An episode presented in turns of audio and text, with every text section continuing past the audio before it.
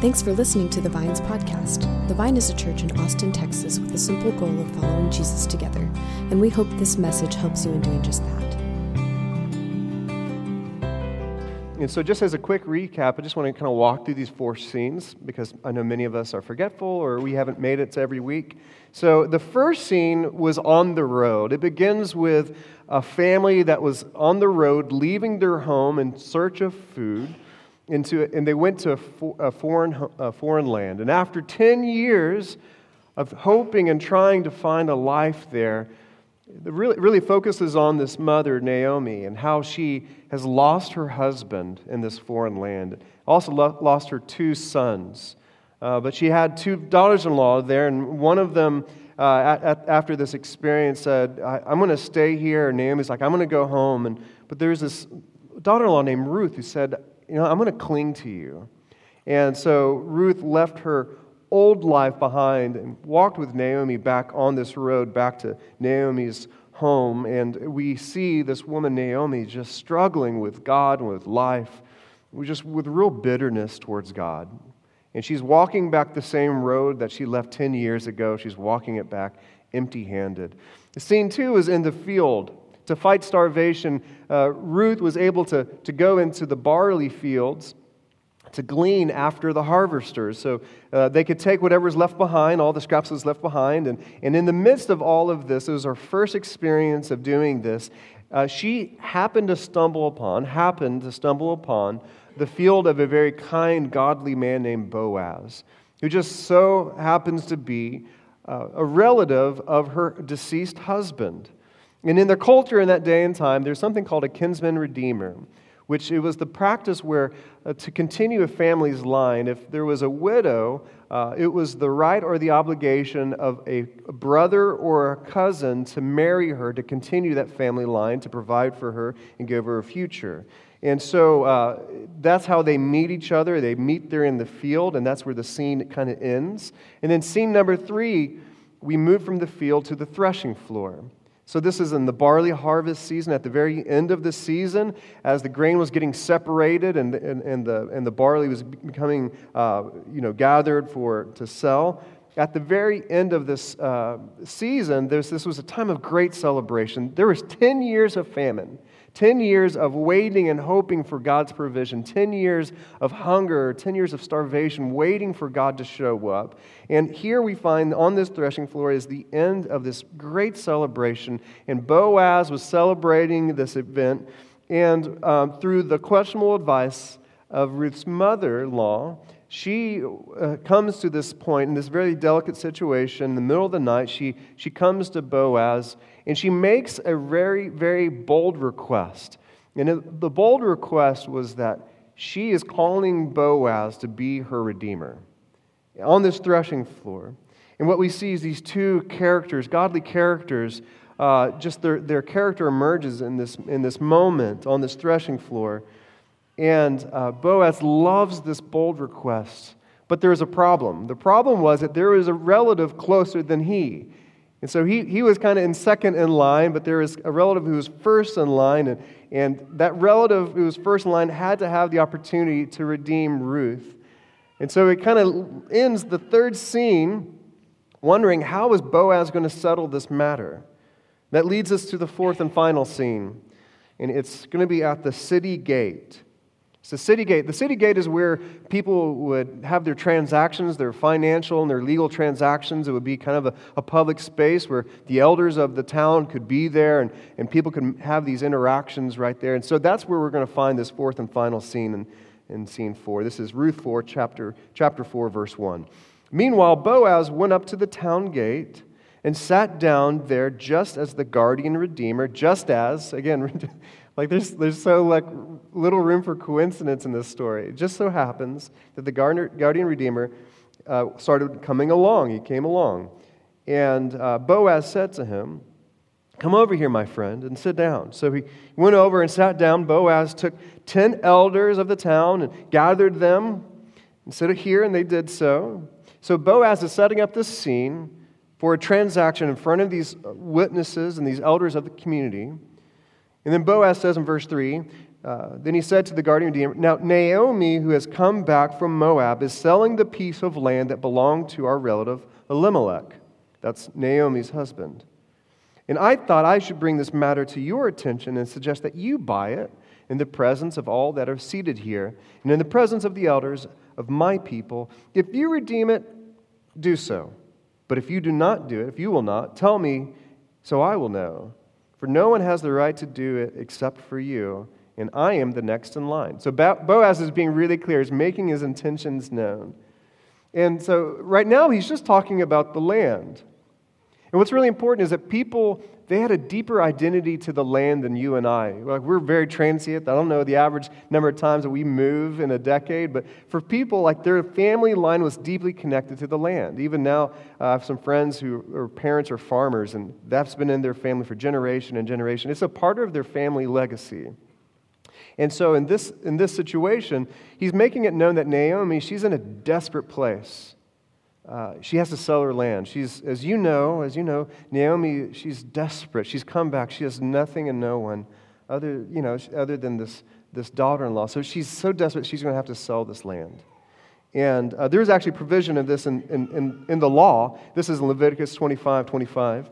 It says, If one of your fellow Israelites becomes poor and sells some of their property, their nearest relative is to come and redeem what they have sold. So this is part of the, like the law that they were following. So this unnamed relative hears Boaz kind of share the situation, and he says, I will redeem it. So as a reader, you know, this is the moment we hold our breath. Like, wait, we've seen God like weave these two people together like to bring these two people together, and now we're going to lose it to some distant relative really is that really what's going to happen here what about the romance like what about everything that's happened along the way and uh, but then boaz shares oh there's a catch. Verse 5 then boaz says on the day you buy the land from naomi you will also acquire ruth the moabite the dead man's widow in order to maintain, maintain the name of the dead with the property. Oh, thanks for sharing that little bit of information, Boaz. I forgot to mention that with the land comes a woman, and she's from Moab. And, and you, you know how, like, every time someone from the Israel community marries someone from Moab, it's like destruction happens. So, anyways, you, you get her, and you get her mother in law. By the way, she's changed her name to Bitter lately. It's going to be awesome. You should totally buy this land.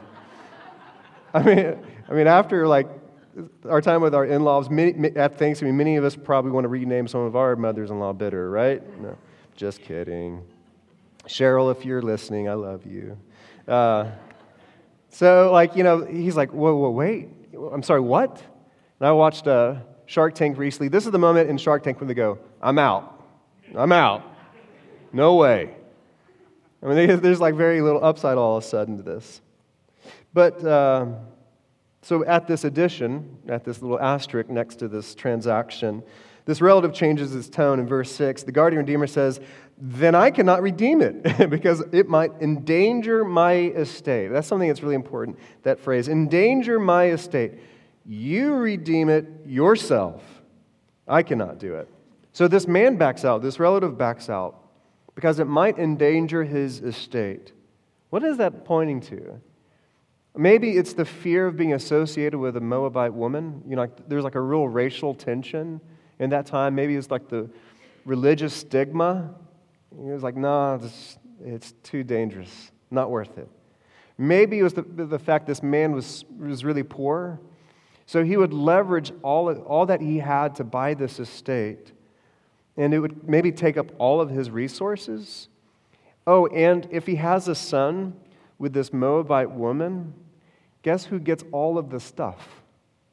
His son is actually considered part of, uh, part, of, part of Ruth's family line and her deceased husband. So he would leverage everything and would go to that side of the family? N- no, not worth it.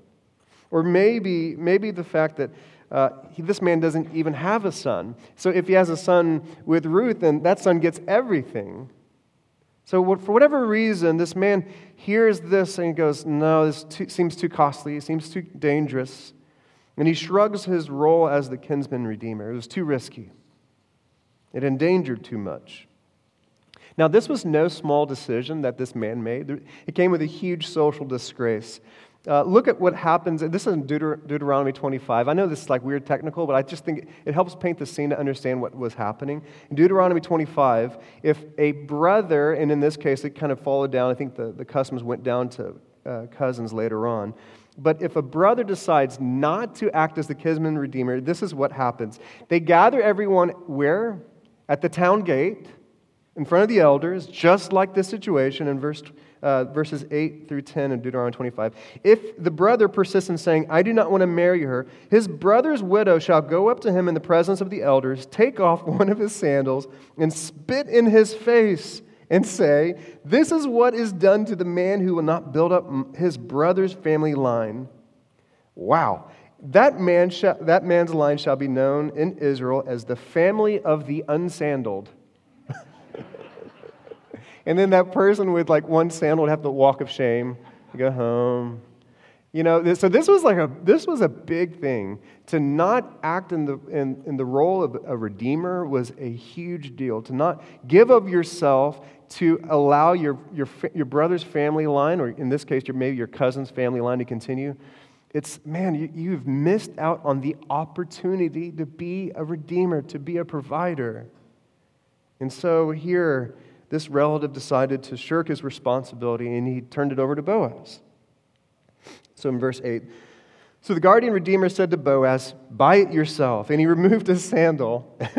and then Boaz announced to the elders and all the people, Today you are witnesses that I have bought from Naomi all the property of Elimelech, Kilion and Mahlon. That's the two sons that had died.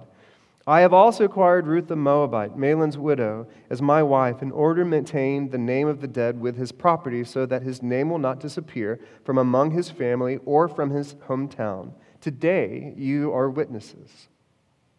So we see here, like Boaz is showing such incredible wisdom.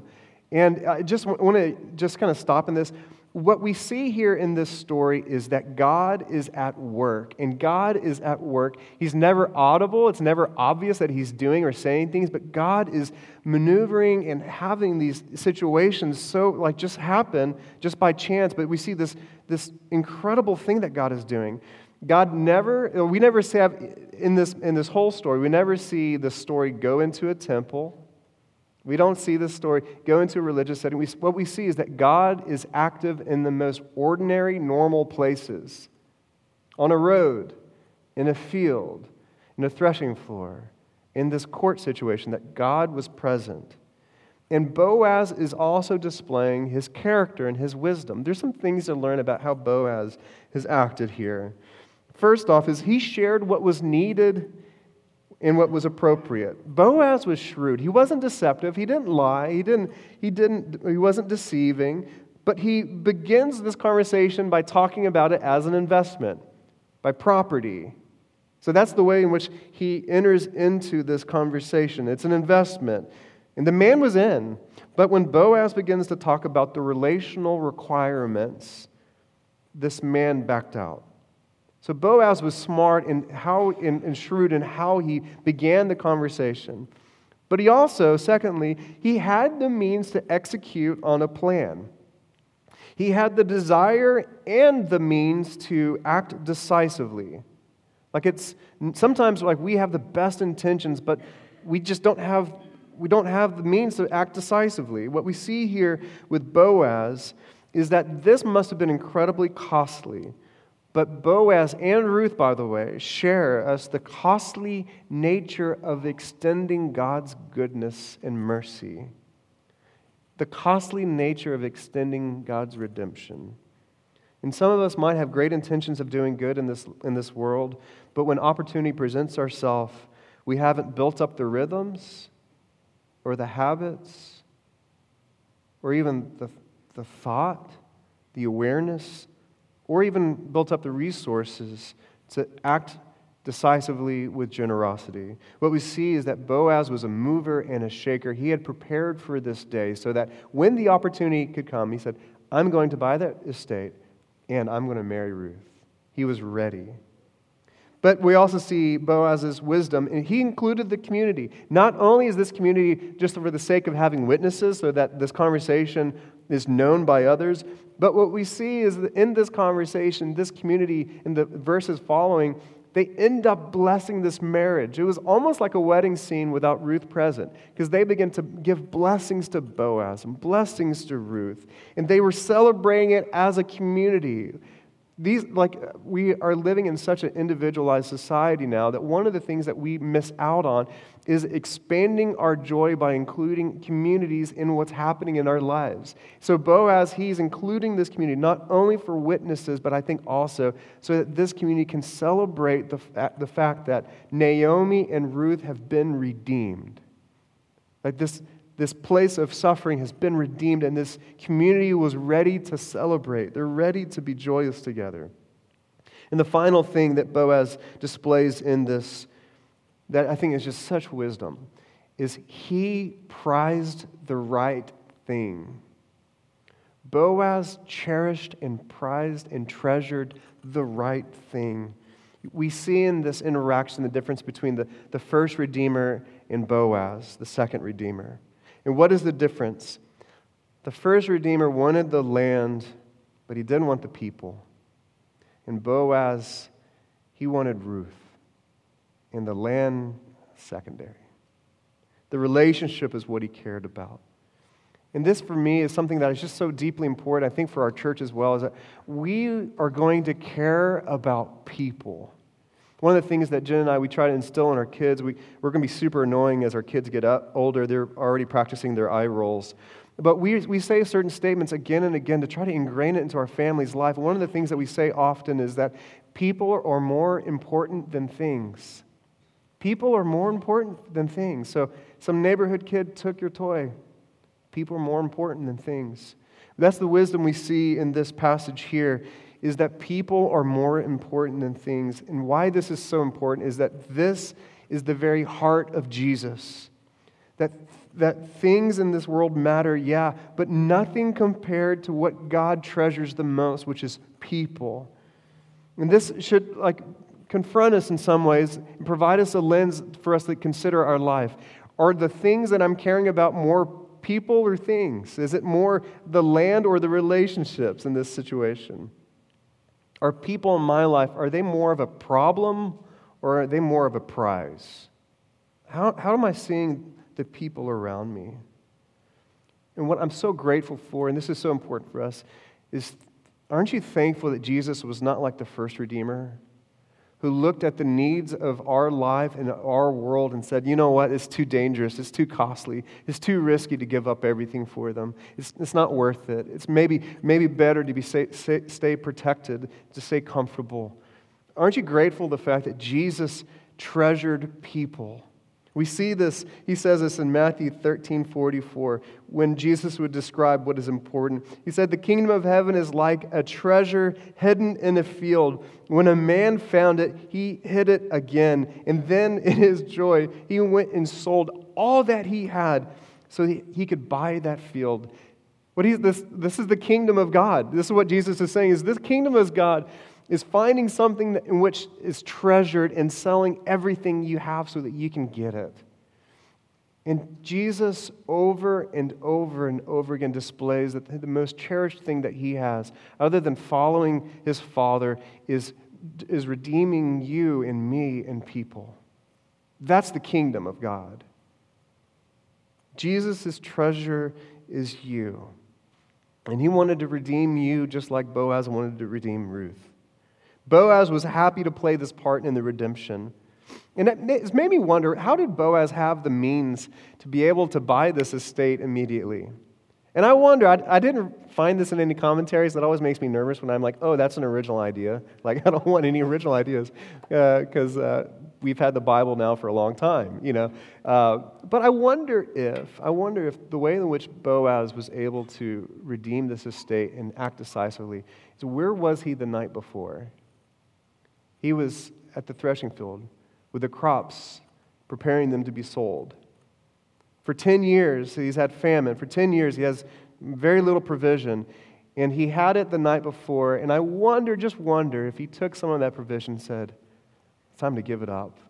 Maybe God allowed this famine to end on this, on this season so that I could be able to play this role in redeeming Ruth and redeeming Naomi and this family line. And all that God was doing was so that He could give it away. What a beautiful legacy. What a beautiful example that Boaz treasured what God treasured. Now, before I read the rest of the story, I just want to pose a question for us.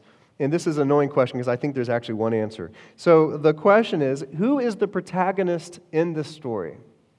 And the protagonist is the role uh, in the story, not the main character, but it's the person for which the, the story is transforming.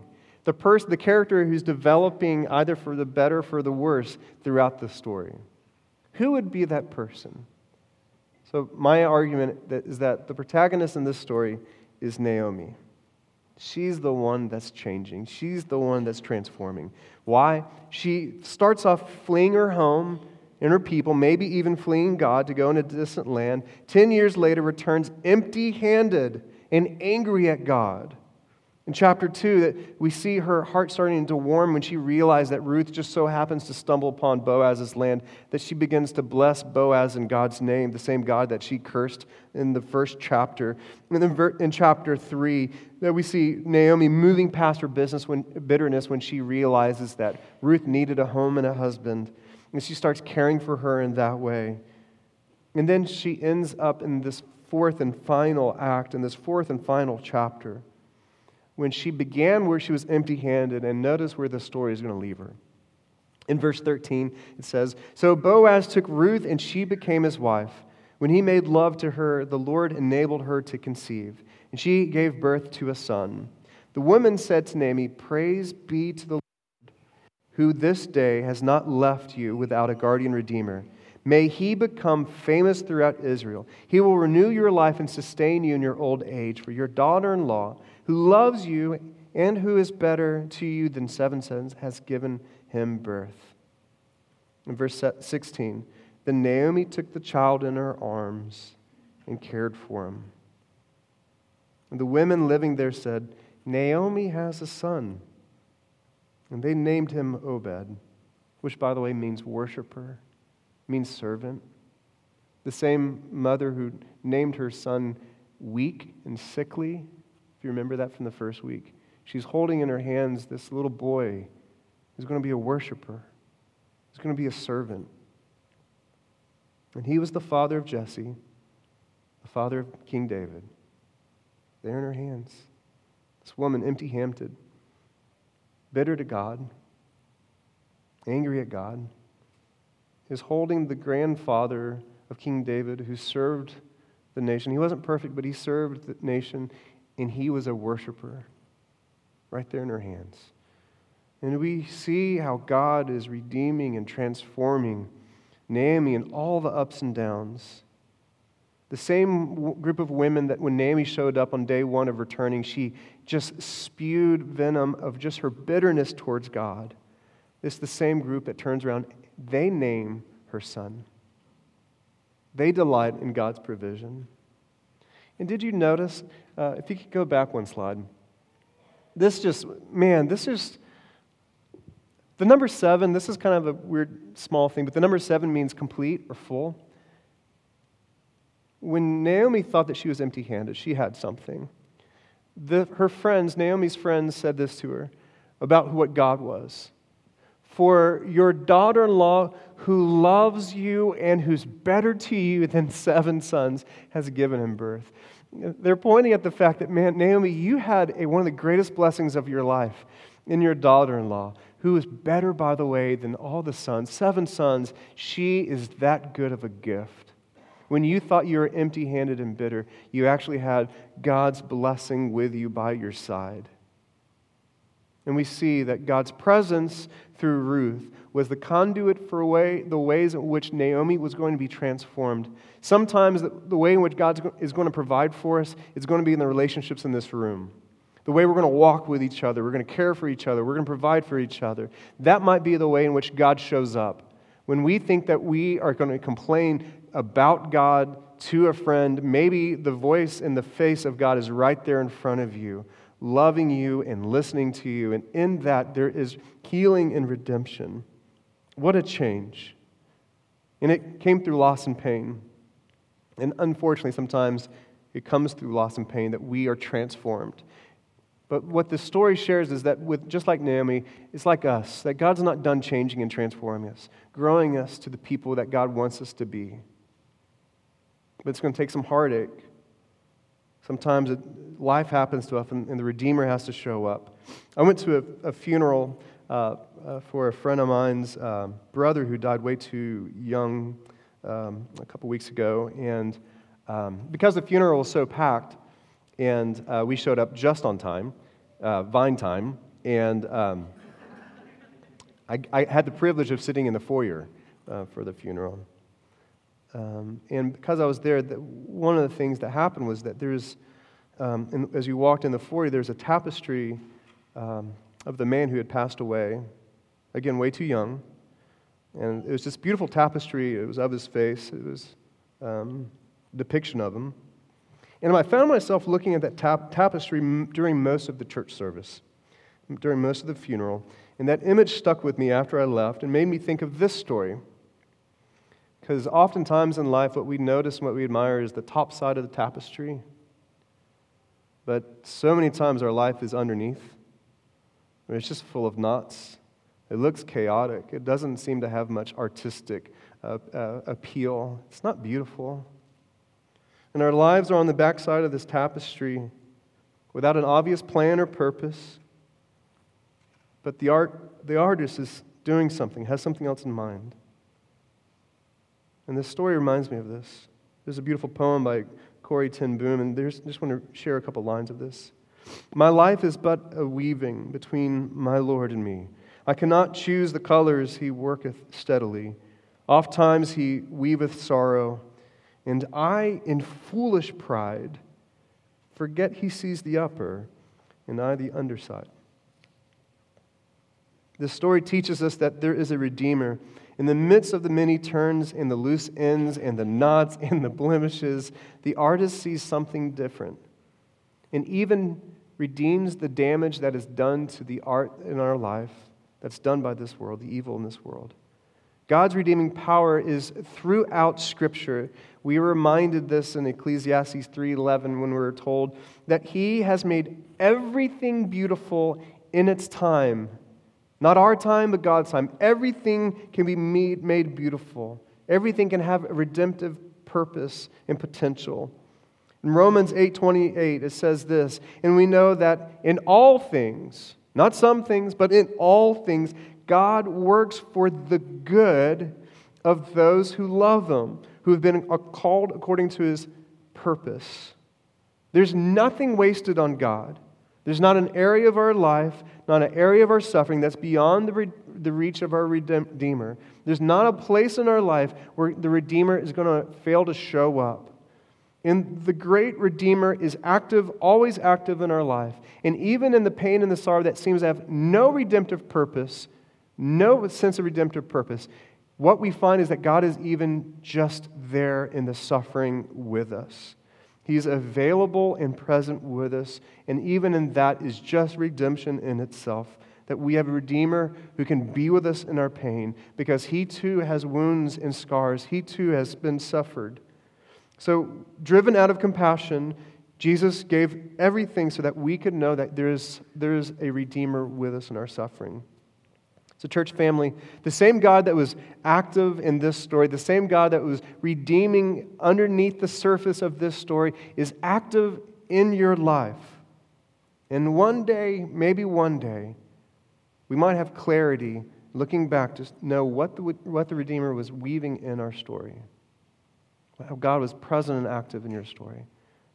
This is the legacy of the story of Ruth. But our opportunity is that we get to live in this story because we too have a Redeemer.